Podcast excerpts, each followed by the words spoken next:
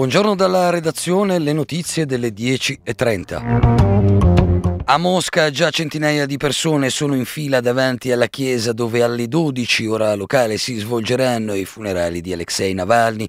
Le persone arrivano per deporre fiori, ieri l'appello alla partecipazione della portavoce del dissidente russo morto due settimane fa in carcere. La portavoce di Navalny nelle scorse ore aveva denunciato di non essere ancora riuscita a trovare un carro funebre per portare il corpo in chiesa. Ignoti chiamano gli obitori e li minacciano se accettano di prendere il corpo di Alexei, ha detto.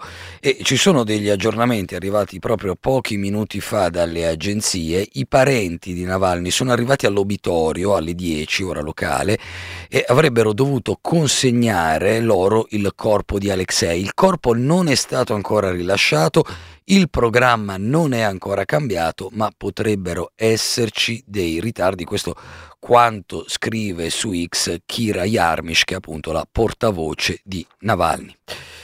La guerra in Ucraina, pioggia di bombe russe nelle ultime 24 ore sulla regione di Zaporizhia, lo ha riferito il governatore ucraino della regione che eh, ha parlato di un civile ucciso e di diversi feriti. Attacchi russi sono in corso anche a Kherson, nel sud del paese. L'esercito russo sta bombardando la città dalla riva sinistra occupata. Una serie di esplosioni c'è stata nei quartieri del litorale, ha dichiarato l'amministratore della città. Se l'Ucraina perde la guerra, la Nato dovrà combattere contro la Russia, lo ha detto poche ore fa il capo del Pentagono Austin, invitando tutti i paesi dell'alleanza a sostenere e in modo eh, economico e militare Kiev, affermazioni che arrivano a poche ore dal discorso di Putin che ha accusato l'Occidente di avvicinare una guerra nucleare. Israele ha liberato la scorsa notte circa 50 detenuti palestinesi che erano stati arrestati dopo il 7 ottobre. I media citano un comunicato dello Shin Bet, la sicurezza interna dell'esercito, secondo cui la decisione è giunta in seguito ad un sovraffollamento nelle carceri israeliane. Viene inoltre spiegato che si tratta di detenuti amministrativi sospettati cioè di attività anti-israeliane ma non condotti di fronte ad alcun giudice per la conferma della detenzione, una decisione che non è piaciuta piaciuta al ministro della sicurezza nazionale Ben Gvir che in tono polemico ha scritto su X che in realtà quelle scarcerazioni sono state decise come gesto di distensione in vista del Ramadan. Intanto proseguono i bombardamenti sulla striscia di Gaza, a Khan Yunis, sud dell'enclave palestinese. È stata colpita una scuola usata come rifugio da centinaia di sfollati, sono almeno tre le vittime, una decina i feriti, lo riferisce Al Jazeera.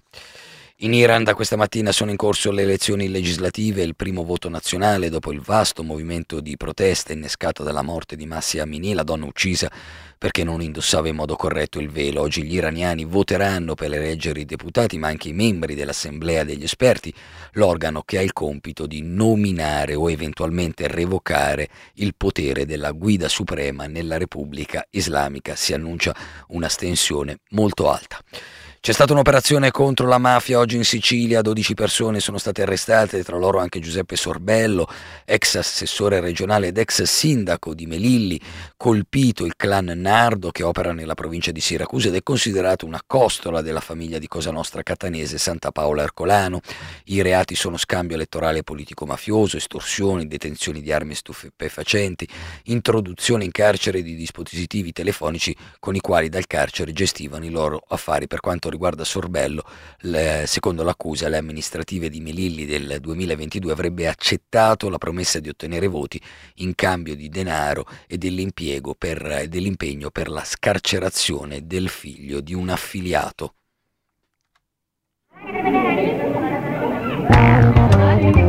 Sono le 10.35 minuti, per il momento è tutto, con il giornale radio ci risentiamo alle 12.30, buona giornata e buon ascolto.